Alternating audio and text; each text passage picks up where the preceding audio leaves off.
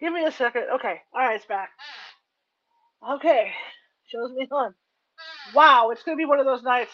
Hey, everybody, welcome to the show. Um, I was having trouble uh, doing stuff on the internet just before I got in here to shoot the intro and everything, you know, the normal intro for the show. And uh, I go to, I decided to reset my router because everything was going, you know, was slowing down and I was dropping off. And I got a message. Hang on, I got a message. Guess I'm ready to go. I got a guest going. And I got a message that my la- that my uh, internet was down. And it's down in my net. It's down for about five thousand people. So I was debating. I still have it on my. Technically, it's showing up on my on my laptop, but you know, it's be one of those in and out nights, which would really suck. Like we get. So I decided to do it on my iPhone. So we're doing it straight from the iPhone tonight. So I don't have all the goodies that I normally have, like the intro and that. So this is where we're at, and uh, you guys should be able to hear me pretty good. Uh, they've got a nice headset that I took with me to Disneyland. So all this stuff is like Disneyland stuff I'm using, including the light over off to the left. I've got extra light in here too. We got a great show tonight. My name is Charlotte. I'm going to be your host for the next hour. I'm also the owner of the California Haunts Paranormal Investigation Team based out of Sacramento, California. We're 35, 45 strong up and down the state of California, which means if you have a paranormal paranormal problem, we can get to you. It might take us a while because California is a big state, but we can get you. And if it does take us a while, we usually have psychics on staff who can call you and talk to you about what's going on in, your home or wherever. They, they can talk to you about that. And sometimes they can simmer it down before we get out there and calm things down for you. So, yeah, so we still can get you. And the neat thing about that, too, is we're easy to find. We're all over Facebook. We're on Twitter. We're on Twitch. We're on YouTube. We're on TikTok. And if you want to find us on any of those pages, look up California Haunts on Facebook. Look up California Haunts Radio on YouTube. Look up Cal Haunts on uh, TikTok. No, I'm sorry. Cal Haunts on Twitter. TikTok, we're California Haunts. Instagram, I'm Ghosty Gal, all lowercase. You can find us all there. And Twitch, I, I believe we're also Cal Haunts. Anyway, if you're watching tonight and you like what you see and hear, please let me know by giving me a thumbs up or some hearts or something like that, just to let me know that you're you're watching and that you enjoyed it. And what that does uh, is that that puts us higher in the algorithm because there is an algorithm even for Facebook and YouTube, and we like to be up a little higher in the algorithm. So if you could help me out with that, I appreciate it. Just like if you like what you see tonight and you haven't done so already, please feel free to follow if you're if you're watching from Facebook, or if you're watching on YouTube, please feel free to um, please feel free to subscribe. We've got over 582 videos over there, and there's there's all kinds of topics in there. I'm a journalist. I hate sticking to one topic, so um, yeah, there's just different stuff, and I'm sure you'll find something. The other thing is, is I'm starting to take all these topics that I have, and I'm putting them, you know, in order and category and stuff, and that way you can find uh, things easier that interest you. Okay, tonight's guest. Um, I hope I say her name right because you guys know how I am about names. Mary Cuccia. And she's got an interesting story to tell. She was abducted by aliens, I believe, in 1992. And um, she's kind of built, in a way, built her life around th- that experience. But I think she should tell her story. So I'm going to bring her in right now and get this show on the road. Okay? Also, before I do that, you see that thing running at the bottom. That's because California Haunts Radio is technically a nonprofit, so it's California Haunts. So any money we get in goes towards equipment and stuff. And what I'm going through right now is I have a laptop that has very little hard drive space. So I'm thinking about either get, you know replacing the, hard drive in the laptop or getting a backup. And the backup runs about 120 for it to, to get the size that I like. So if you guys could help me out with that, that would be great. You can do that at paypal.com at Cal, forward slash California Haunts, or you could do that at Venmo and just type in California Haunts. I really appreciate it. Every little bit helps. And thank you to the people that have already donated. I appreciate it. Okay, let me bring Maria in.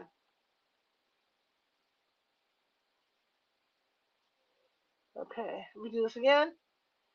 There we go. Add the stream. Okay. There you are.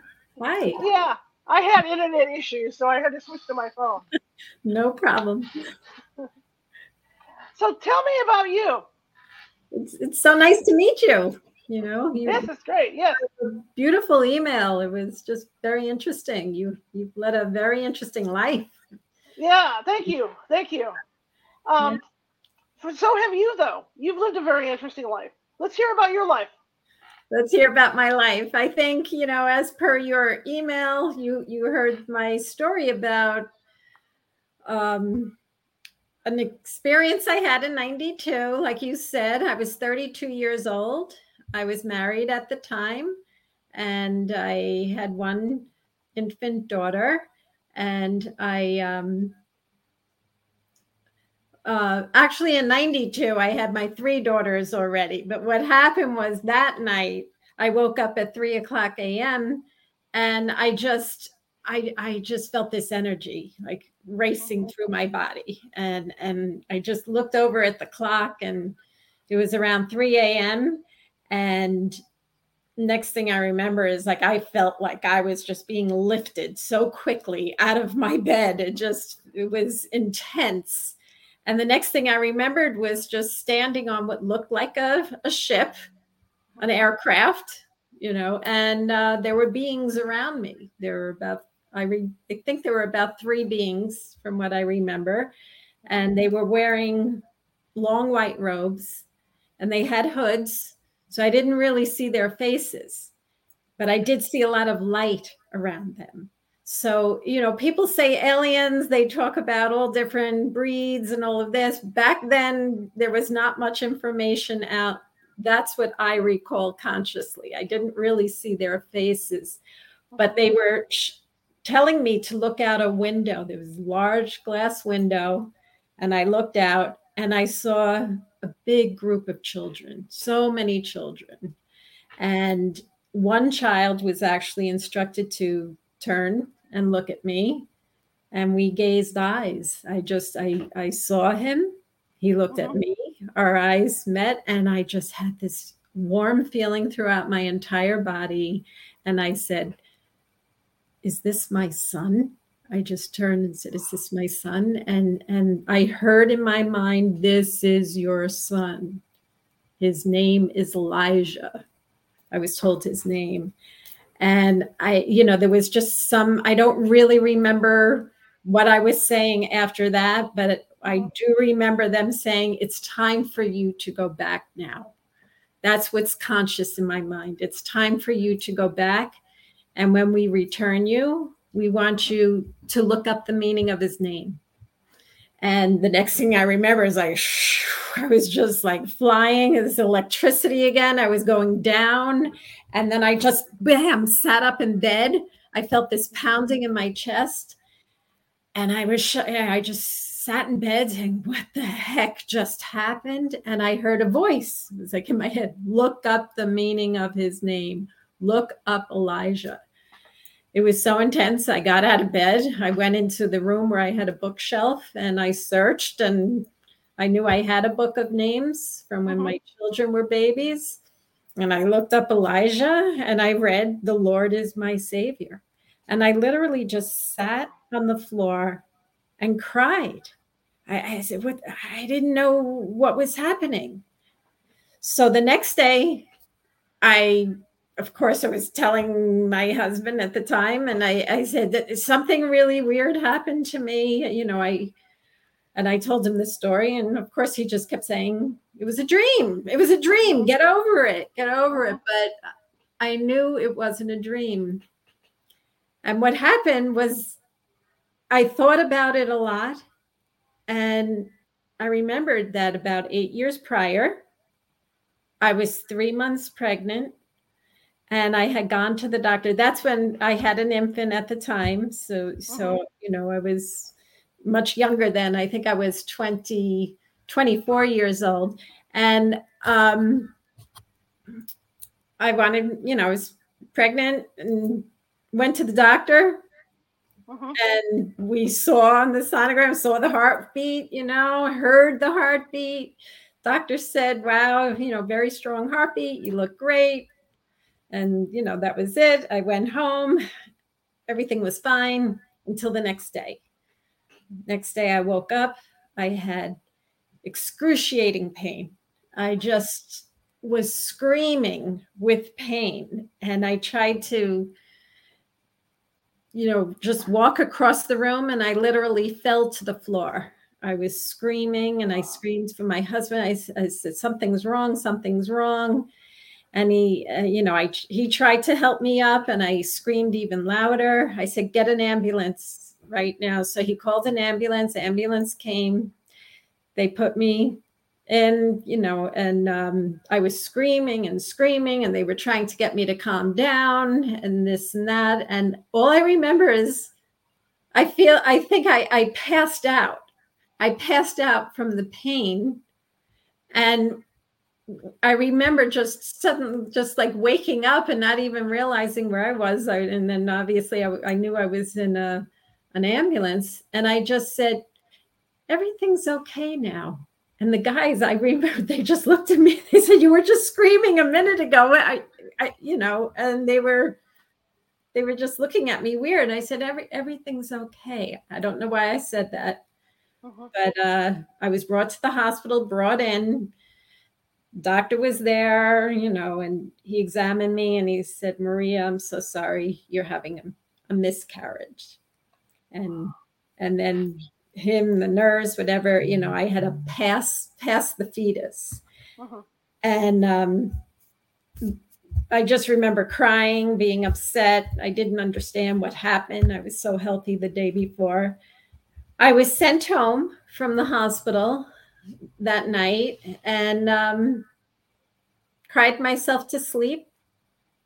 The next morning, I was having breakfast and I received a phone call and they said, Maria, you've got to get down to radiology immediately. I said, Why? What's wrong? They said, Well, we examined the, the uh, fetal sac and there's no fetus. And we think the fetus is still inside you. Wow. So I went to radiology. I had a sonogram, internal, external. The doctor called another doctor in, called the nurses in. They're examining me because they thought maybe, you know, there was, it could have caused a lot of damage and they were baffled. They were just baffled because of the sonogram the day before, the miscarriage, the passing of the full fetal sac, and there was no fetus. So when I had this experience in 1992, I wondered, is that possible? But back then, there were no stories like this that right, were, right. You know, I hadn't heard any stories like this.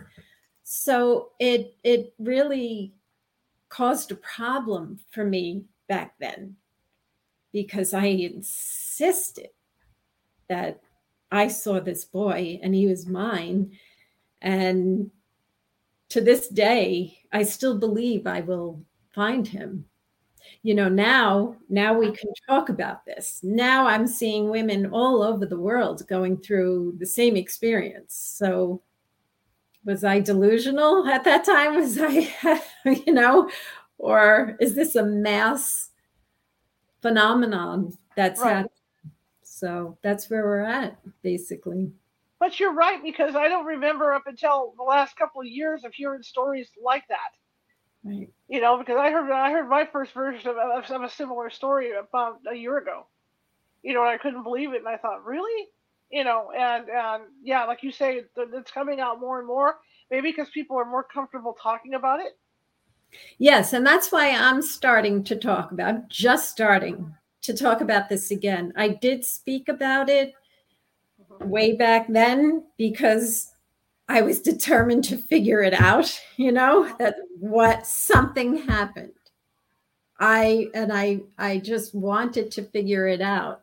I read books back then. I you know, explored many scenarios, but you know, what I had to do back then was channel that energy uh-huh. into something because I went to psychiatrists, I spoke to priests, I went for hypnotherapy. Now, under the hypnotherapy is when I had recall of some very frightening experiences. And again, today people are talking about that.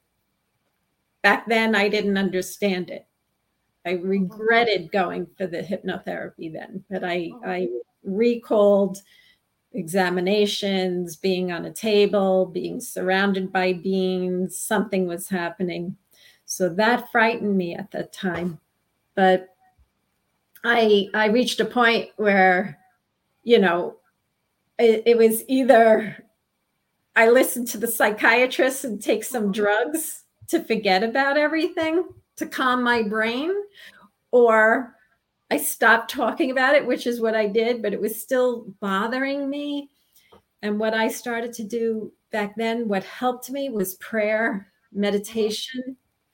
And once I started doing that, so much changed for me. I started hearing music and I I basically started composing music for healing. Really? And that helped me at the time and I attributed all my music to Elijah. I said Elijah every single day of my life since that experience. Uh-huh. Music by Elijah, Elijah Records, Elijah Studios for recording. So that's what helped me back then. What did Elijah look like? What I recall, again, it was it was an experience that was bizarre, but uh-huh the biggest memory I have, he looked like an eight year old boy. And for some reason, his arms stood out, very long arms, because when he looked at me, he just waved very slowly. It was like the arm. That's what I remember. We locked eyes. So I can't really give you fine features of right, right, right. what he looked like. You know, I didn't know what was happening. It was a boy you know, and it was just an emotion that I had. Uh-huh, uh-huh. I wish I could remember more details. When you talk about the stuff that you found out when you were under hypnosis, could you share some of that with us? There were, um, you know, I re- I remember one day that I had a severe headache this is what drove me to go for the hypnosis. It was a very severe, severe headache. And I went into my bedroom and I remember lying down on my bed and I heard all of a sudden the sound of a helicopter. And it sounded like it was right outside my window. And I remember getting up to say what what the heck is going on? You know and i remember looking out my window and i saw a bright white light. And then i don't remember anything. So it's like i fell asleep. I had that severe headache but something said let me explore this because i remember getting up and seeing that light. So there was a hypnotherapist in the area and i had gone to him and I have the tape. So I didn't know what to expect, but uh-huh. I I recalled looking out the window and then on the tape I'm saying I'm going up. I'm going up. I'm going up. And then you hear me uh, just like breathing heavy, like something happened. I'm breathing heavy on the tape. And then I said, I'm lying on a table. There's beings around me. And you know, it's it's a little bit of what are you doing? Uh-huh. What's what why? And I'm saying, why? And then I'm saying, but what am I supposed to do? What am I supposed to do? Why me?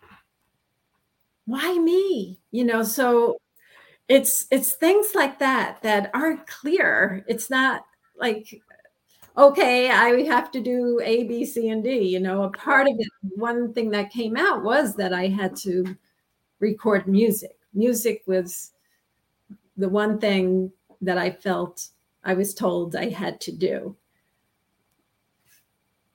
You know. What were the examinations like? I, I it's definitely like the the ones that are described today by the women. Mm. Were they very painful at all? I, like I said on the tape, I'm saying, What are you doing? You hear my voice like being agitated. I, I'm not screaming in pain. It's mm-hmm. more like a violation of don't touch me. It was like those kind of things, or but but I can't. Like it was, I had no choice. I had to go through whatever it was. I had to go through. Uh-huh. So it it you, was, yeah. Can you hear their voices on there as well? I mean, I mean, I'm sorry about that because because it's a tape. Were you able to recall their voices? At one on I went for more than one session then. Okay. And on one of the tapes, my voice was literally like, uh, relax, relax. Why are you doing this to me? Just relax, you know. Wow. So my voice was changing and all, you know, was altered, creepy. It was like an exorcism almost in a way, like being, you know, because it felt like it's coming out of me. So is this, right. you know, you, you wonder, you know, is this an entity that entered, or is this an entity from an experience that is that literally abducting and telling me things, you know? Now, when you uh, like, did you know when they took you? I mean, like, like in the next morning, did you have marks on your body or anything like that? You know, again, after more and more started coming out, I would I would look for that but um, I did start to speak at some point. You know, there were UFO conferences, so I did begin to speak about it. More the marks, I don't really recall the marks. Uh-huh. What I started to have was helicopters. It was like I, I was being there was a, a six helicopters circling my house like one day after I spoke at a UFO conference and again this is as time went on you know i i, I spoke a little bit and then um, there was neighbors were asking me why are those helicopters circling your house i felt like i was you know there there there were a couple of phone calls there were a couple of warnings back then but i don't like to talk about that because um, at this point it doesn't really mean anything. You know, people are talking now, so uh-huh. you know, I felt like I it, like there was an attempt to make me look crazy, uh-huh. and uh, so I just that's what I said. So I channeled it into music. I've been quiet for thirty years, and um, I'm on the you know right now I'm writing a book, and I writ I wrote the book. Um, it just has to be edited, uh-huh. and um, there's I actually have a few um, people interested in people in Hollywood are interested right now, and so the details of my experiences are in the book. It's okay. easier to write it than right. than talk about it. Absolutely. So before you you had this uh, these abductions, were you into writing music before then, or is this something that happened after the abductions? I was a classical pianist. Okay.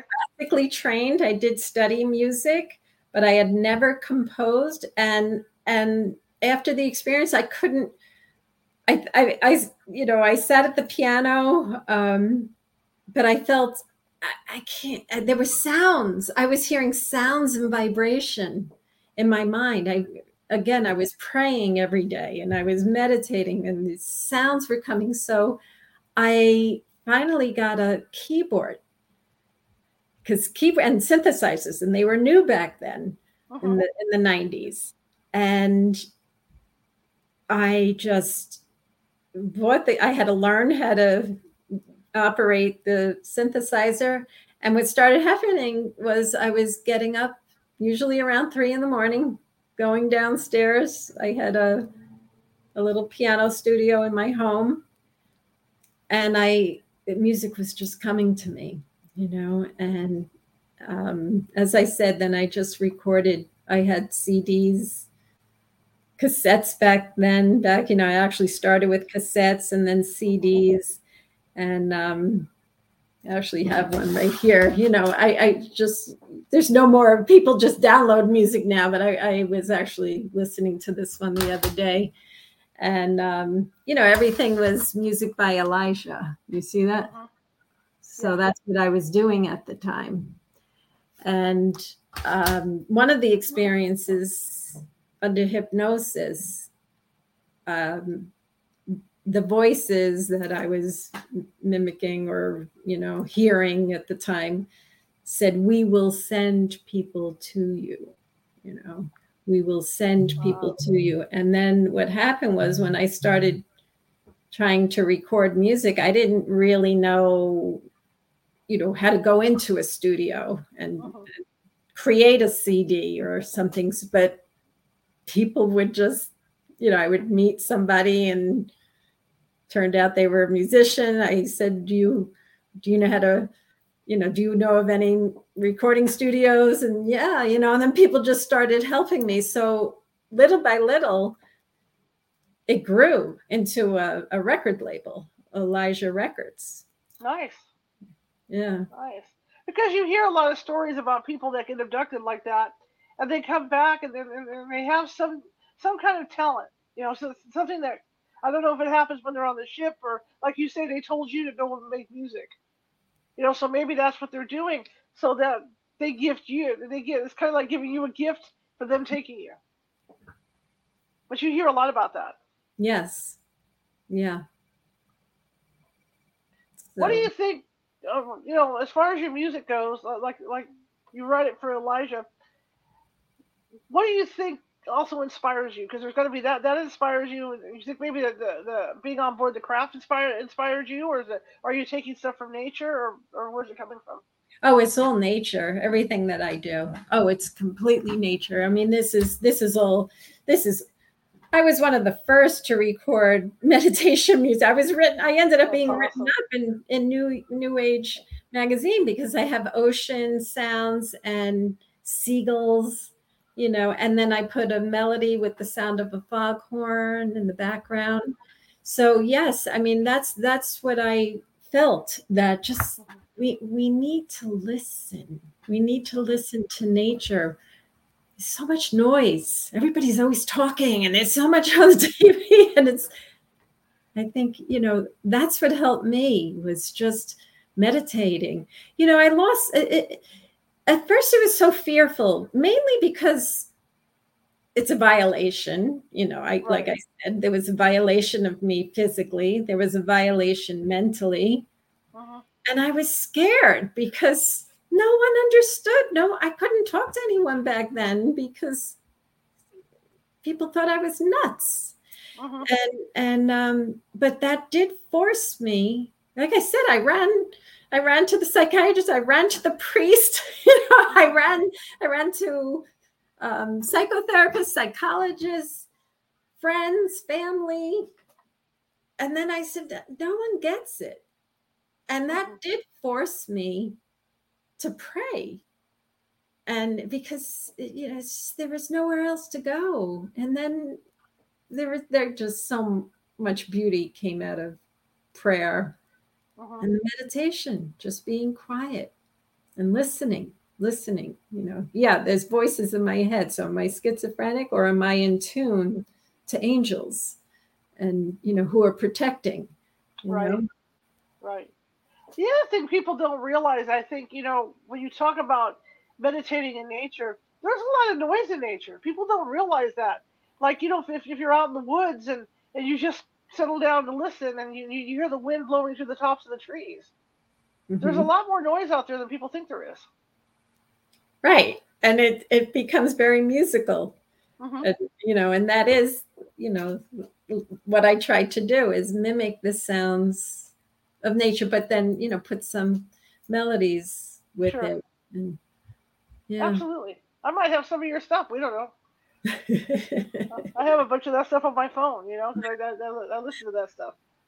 well, know? I had stopped for a while because then life went on, and you know, I got into a, a co-founded a medical device business, so there, you know, there wasn't time for it for a large part of my life, but now I'm returning to it. That's why I'm starting oh. to speak, and that's why I wrote, and because. Um, you know, um, during COVID, I just spent time looking at all my journal entries and things that I just kept in a box because, like I said, I didn't really talk about things too often. So I wrote, I wrote notes here and there, you know, journal books or pieces of paper, notebooks. And during COVID, I went through the box and I took everything date by the dates. And it was like taking puzzle pieces uh-huh. of my notes, dreams, experiences, bizarre craziness, ghosts in, in a house, you know, hauntings in my house that I had. I mean, those stories were insane. And then, of course, these abduction experiences. So I put it all together. And that's what I wrote about. And when I sat back and read it myself, it's like, wow, there's there's something real here. This has uh-huh. been something happening since childhood. I had stories I wrote as a little girl about the funny creatures I was hanging out with, you know. and then even as a teenager, I was writing stories or saying, you know, last night I had a dream that didn't really feel a dream. So when I put it all together in this book, right, it's really telling a story. So let's talk about the ghost now. So you opened that door for me. tell me, tell me um, about the ghost that story the where do i even begin i'll just say when i met my ex-husband the day i met him i went to he had a house has the house he still has the house uh-huh. he's he's a chiropractor it's a home office and when i went there for the first time i realized i had been there before and it was this feeling. And then I looked around and I realized, you know what? I went to that nursery school right across the street. And it was in a it was in a church. And the pastor used to live in that house. Uh-huh. And um, so that was like this first thing of entering this house now at age 21. I I walked in and I said, there was a feeling, an eerie feeling from day one the minute I entered. Um, throughout, I started working. My, you know, he and I just started working together, and one year later we were married. It was a whirlwind. So then I lived in the house. He owned the house when I met him, and then we married, and I moved in. So when I moved in, doors would open, I'd see doorknobs turn, they would start to open. Um, one day I was in the kitchen and I heard, you know, the the door in the den slam and I thought he had entered. I heard footsteps and I'm talking to him, you know, David, you know, I'm making lunch. You want some lunch? And he's not answering me, you know. Uh, I another day I was talking on the phone and the light above me fell and just missed me and crashed on the floor. Wow. Frying pans were turning. It got very intense, but what I didn't tell you was the major thing that I should have told you first is a lot of things happened prior to the wedding, uh-huh. prior to marrying him. And we worked together. It was a home office. I had a desk and um, we worked. And, you know, we were going to get married, and that's when I was going to move in. The morning of the wedding, a car hit a tree stump and flew through the house in the morning of the wedding. He was there. I was home with my parents sleeping at home. He was almost killed. His best man was buried. And the car went right through my desk. So the morning of the wedding, he and the best man were in the hospital. And I didn't know if the wedding was on or off or what was happening. Uh-huh. And uh, it was major. We were in the news. We've been on you know so many newspapers about it nobody would let me see the house you know my italian family you know protecting me and um after we got married, I have so many stories. That that would have to be another show for you. did you? I mean, did you ever find out who or what it was? Yes, I did. Was it someone that just didn't like you, or what? Yes, it was. See, there was someone who didn't like me. I mean, I would walk into the office, and when he had other receptionists there, I would walk in and start talking to receptionists and we had i don't know if you remember the old printers you know for billing you know right. the, they would print out the bills and everything. All of a sudden shh, paper starts flying out of the printer when i walked in and it was going insane and shooting paper out all over the floor. And it, it, it happened more than once. And the receptionist actually said do you mind like not coming in here. She literally said that. In fact, I met the wow. woman. She still works. This woman still works at the office, and I, I saw her, and she she brought it up. She goes, "Remember when you used to walk in and the papers would go nuts?" But, but um, I did find out. I I actually started seeing these spirits. I I saw them, and they just didn't like me. It's like they were trying to scare me out of the oh. house. I'll just make a long story short. Like I said, maybe another time. This detail is in the book too. This is all in the book. But um, I found I just I described a woman uh-huh. and a man who was bald with hair on the sides of his head, and and um, another man and that it was the woman who didn't like me. And it turns out from all my research, because I looked into it, uh-huh. I described exactly this woman who who was married out of that house years ago. Okay. So she was still there and didn't want me there. Like I said, there's there's more to the story. no, just just from what you said, that's abundantly clear that somebody didn't want you there. Someone did not want me there. Yeah. Wow.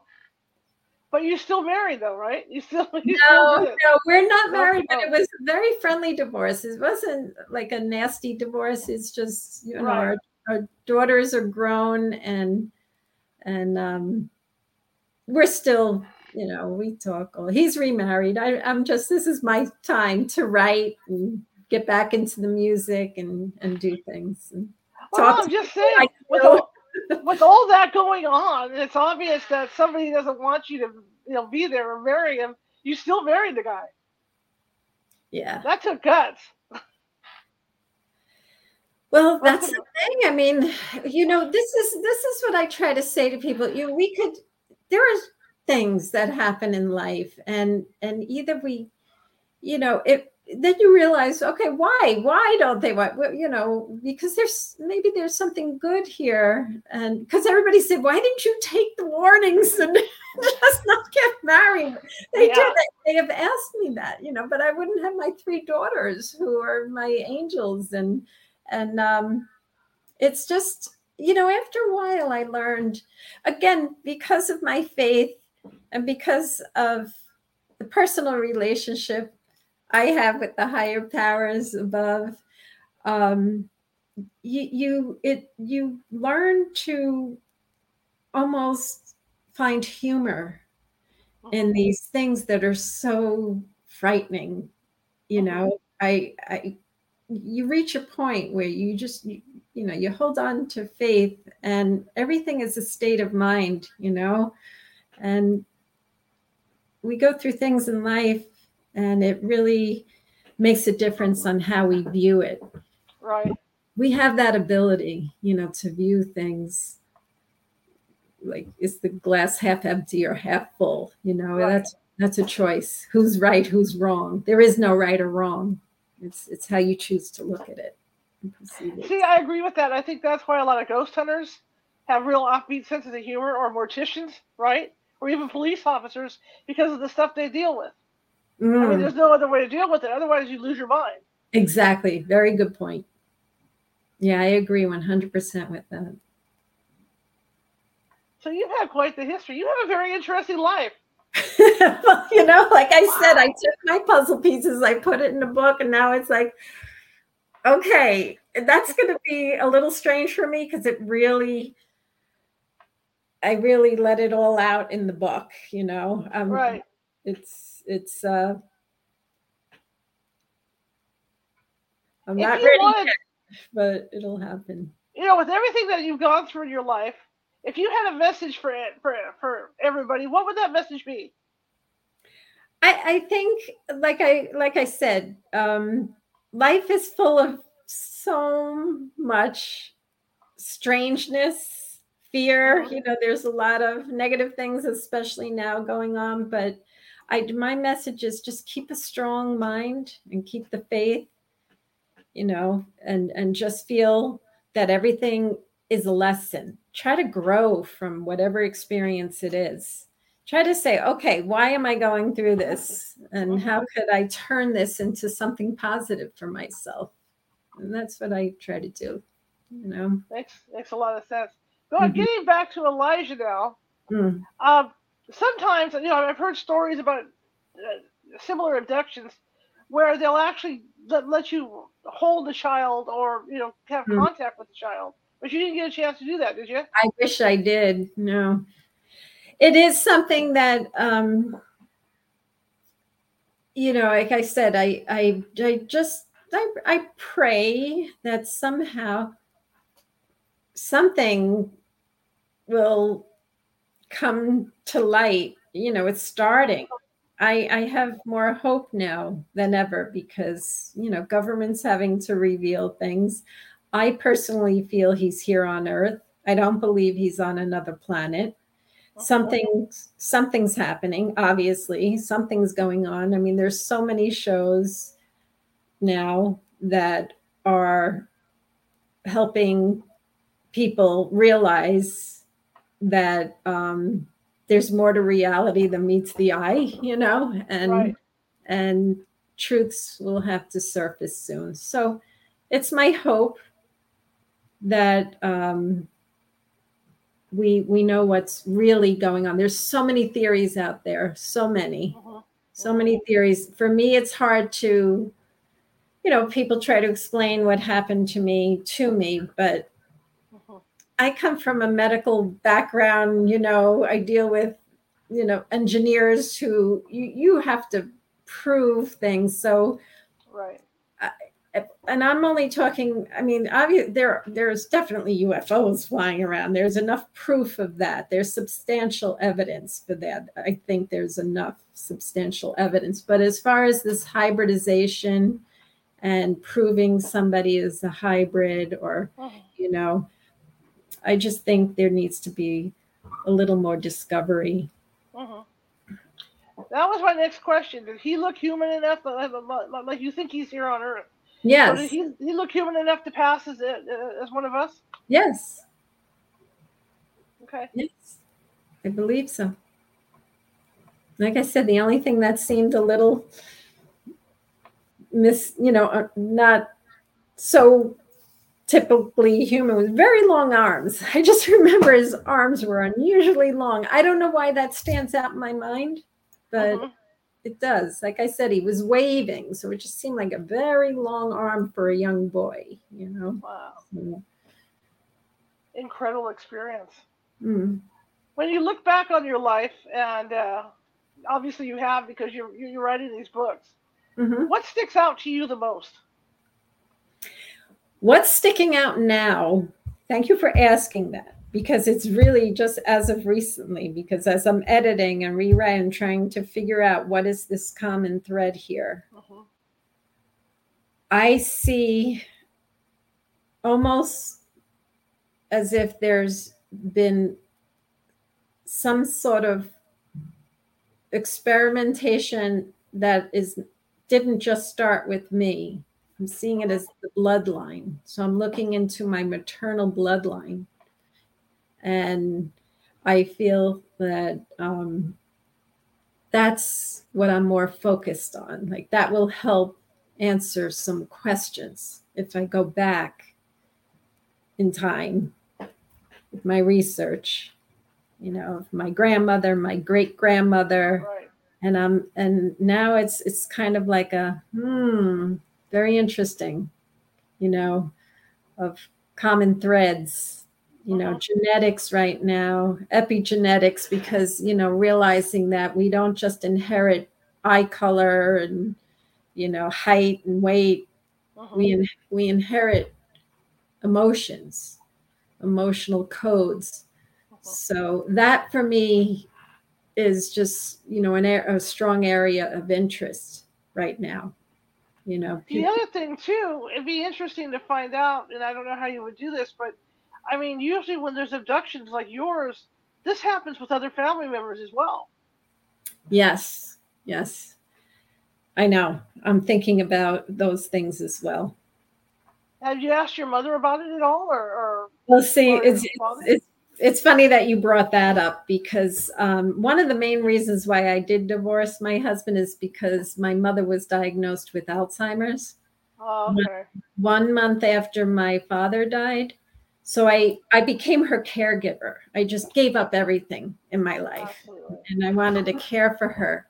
And it was interesting some of the things that I experienced with my mom hmm you know, at a point where she didn't even know who I was. And Right. um, very interesting stories. I mean, she she was in a nursing home and had a heart attack, massive heart attack.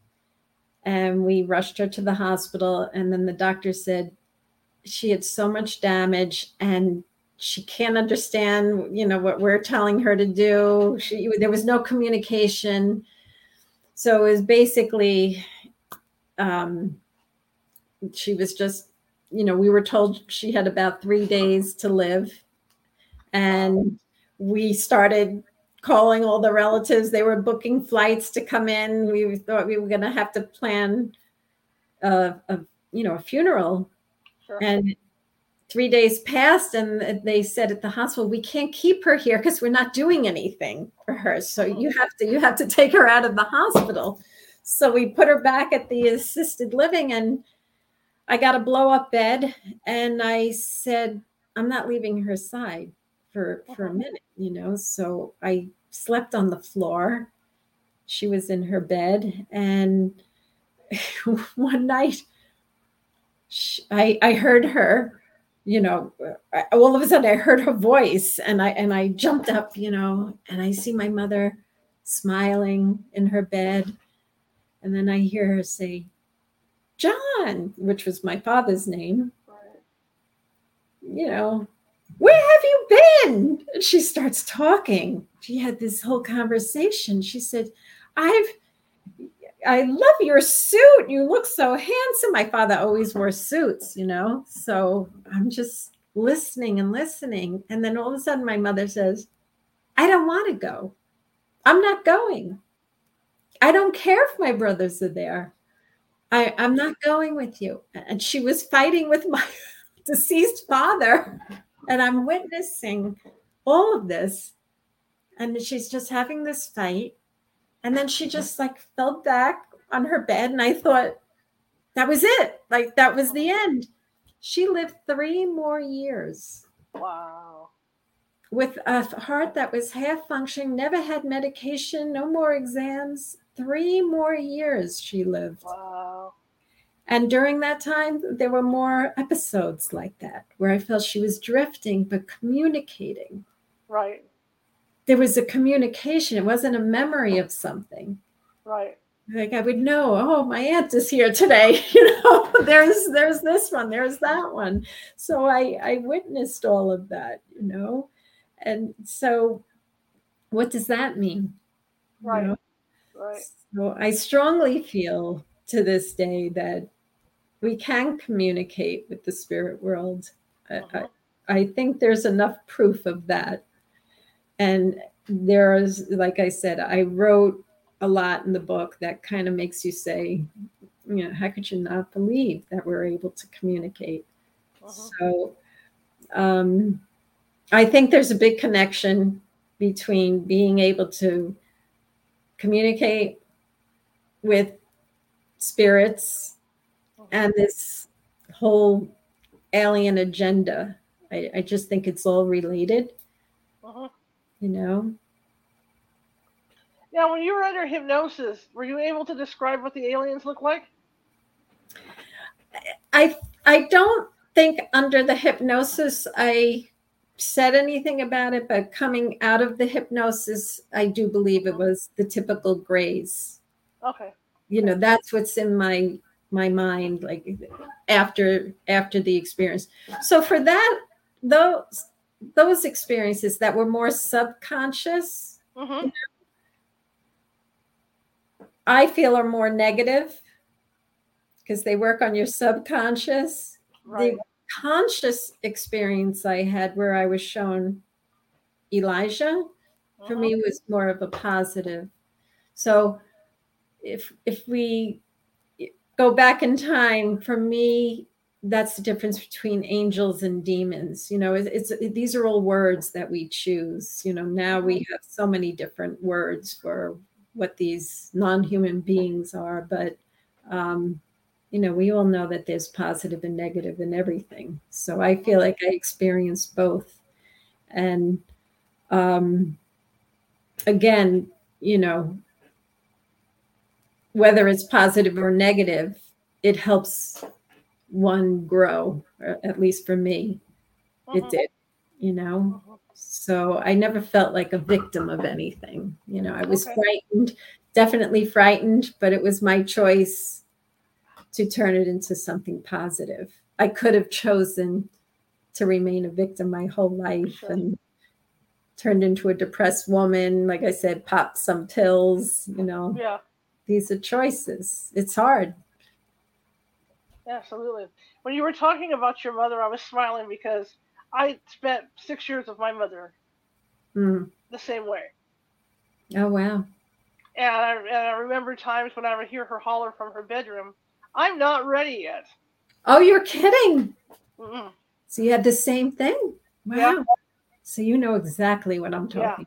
So it's interesting, all the relatives that she saw come to the house. You know, and being a ghost hunter, it was funny because when I would go talk to the doctors and take her into the ER and stuff, they'd say, well, is she hallucinating? And I thought, it depends what you mean because I'm a ghost hunter. And to me, older people tend to, the closer they get, you know, they tend to see their, their loved ones. Mm. So I was That's- walking the fine line with it. So I said, I don't know if I should say it or not. You know, what are you going to do if I tell you? Because, I mean, yeah, we, we had the relatives just popping right through the house all the time. Wild. But um, she couldn't remember who I was. But I mean, I just stayed in her world, and that's how I worked it out. You know? Yeah. That's exactly into their world. Yeah. Absolutely, absolutely. Yeah. And you know what? It's an experience you'll never forget because you got you got to spend that time with them.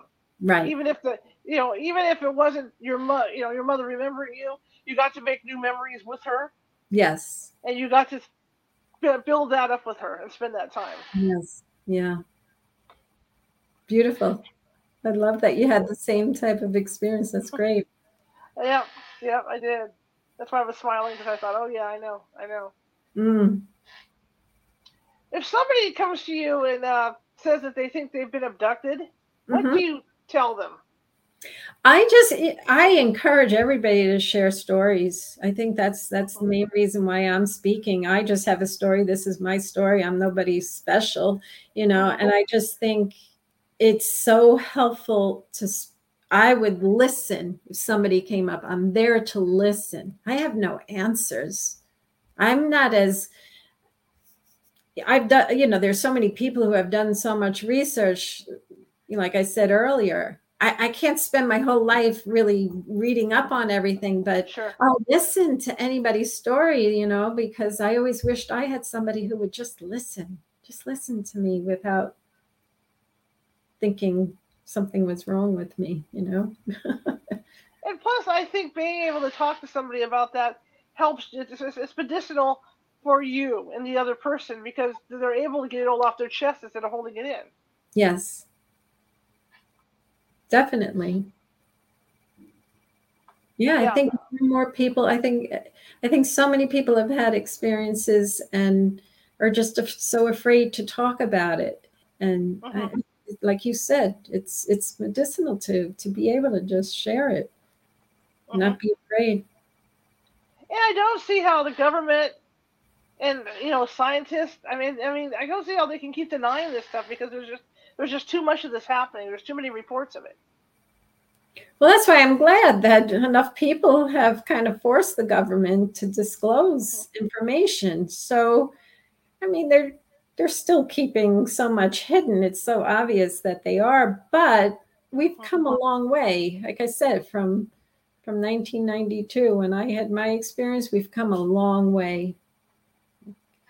Oh, absolutely. It's definitely more open than it was. You know, Yeah. I remember when I first started ghost hunting uh, what, tw- 20, 25 years ago, how we were walking on eggs just to like go in and talk to people.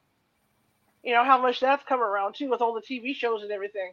Because I Mhm. remember going down to a city hall to get to let them know that we were going to be in town filming. You know, to do a ghost hunt at this at the at the at this place called the Woodland Opera House. And I remember going in there and thinking, oh, they're going to think I'm nuts they're gonna think I'm crazy. So I had to go in real delicately and, and say, look, this is what we're gonna be doing, you know, and all this and all this. So it has changed a lot. And all that's changed a lot. What do you do when you go ghost hunting? I'd like you to do the, do the house and see if you if these spirits, you know, what you absolutely, yeah, absolutely.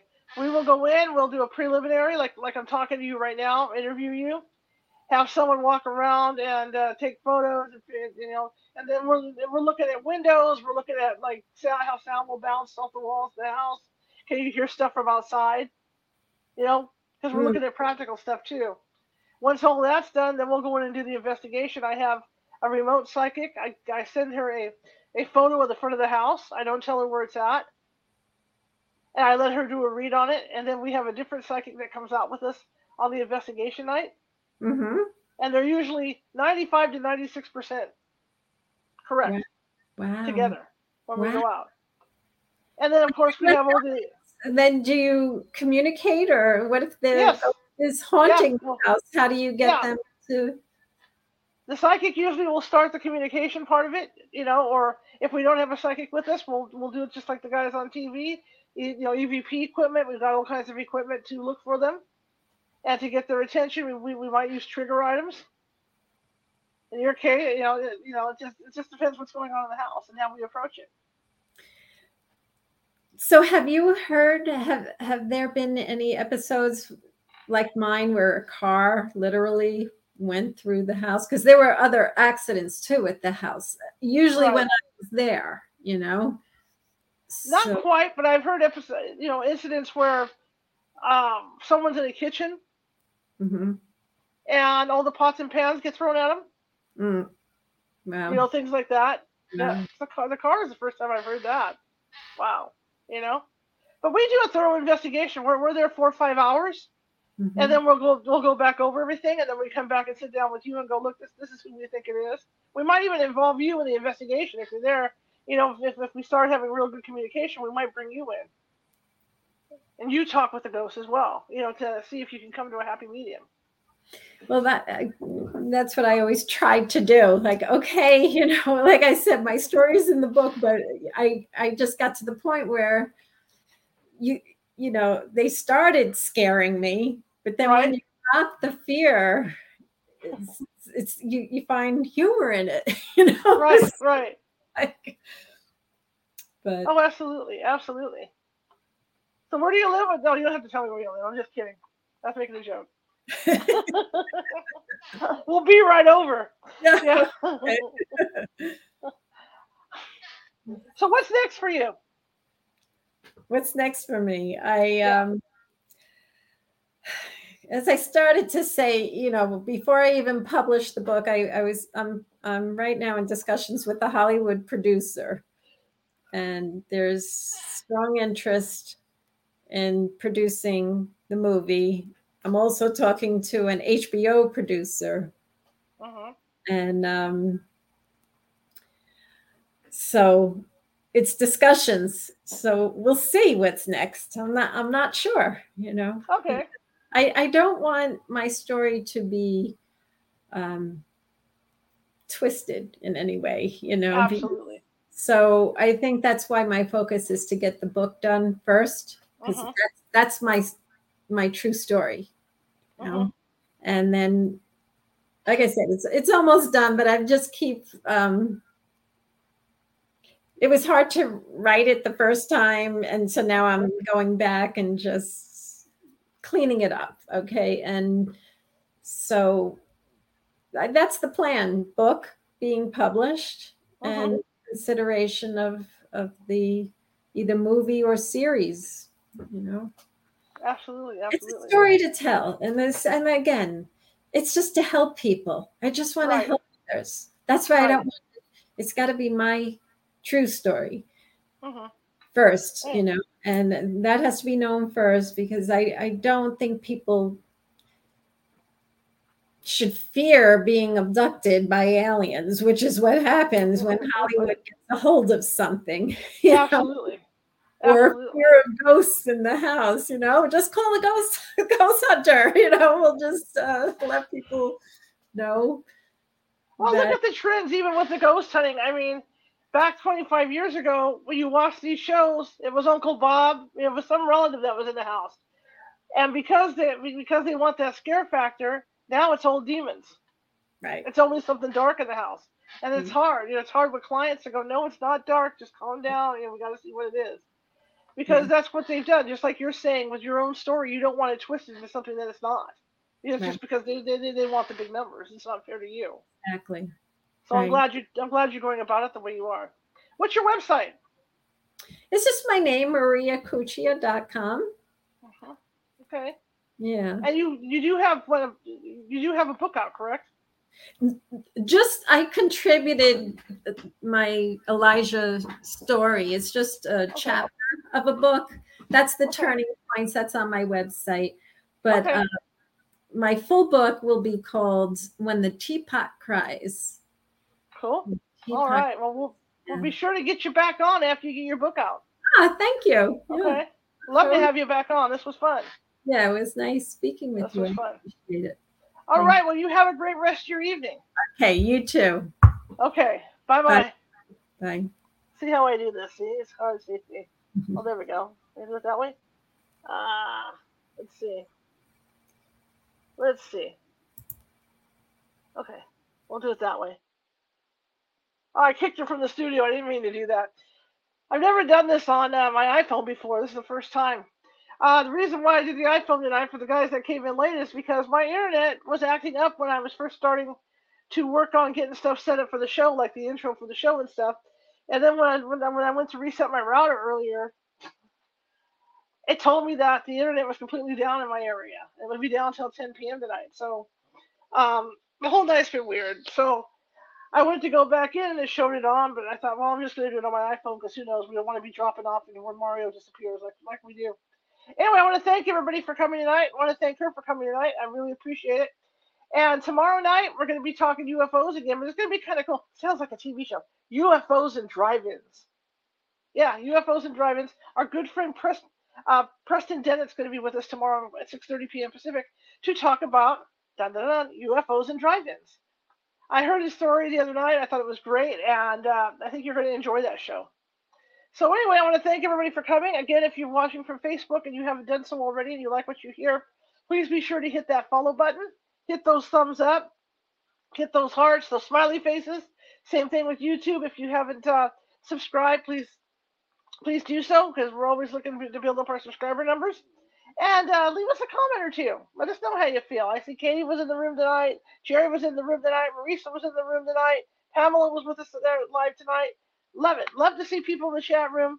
And I could actually, you know what's funny is on my iPhone, I could actually read the chat where I can on my laptop. Go figure. But anyway, I want to thank everybody. And uh, if you'd like the show, share it with five people. If you hated the show, share it with five of your enemies. Equal opportunity here at California Haunts Radio. And again, um, please be sure to like and subscribe if, if you liked it. Let people know about us. Uh, please do share it with, with your family and everybody else you know because uh, we're just trying to get the word out. We're, we're like the little show that could, so we're just trying to get the word out. And uh, again, thank you. And I will see you guys tomorrow, 6:30 p.m. Pacific. Have a great evening. Let's see if I can do this right now.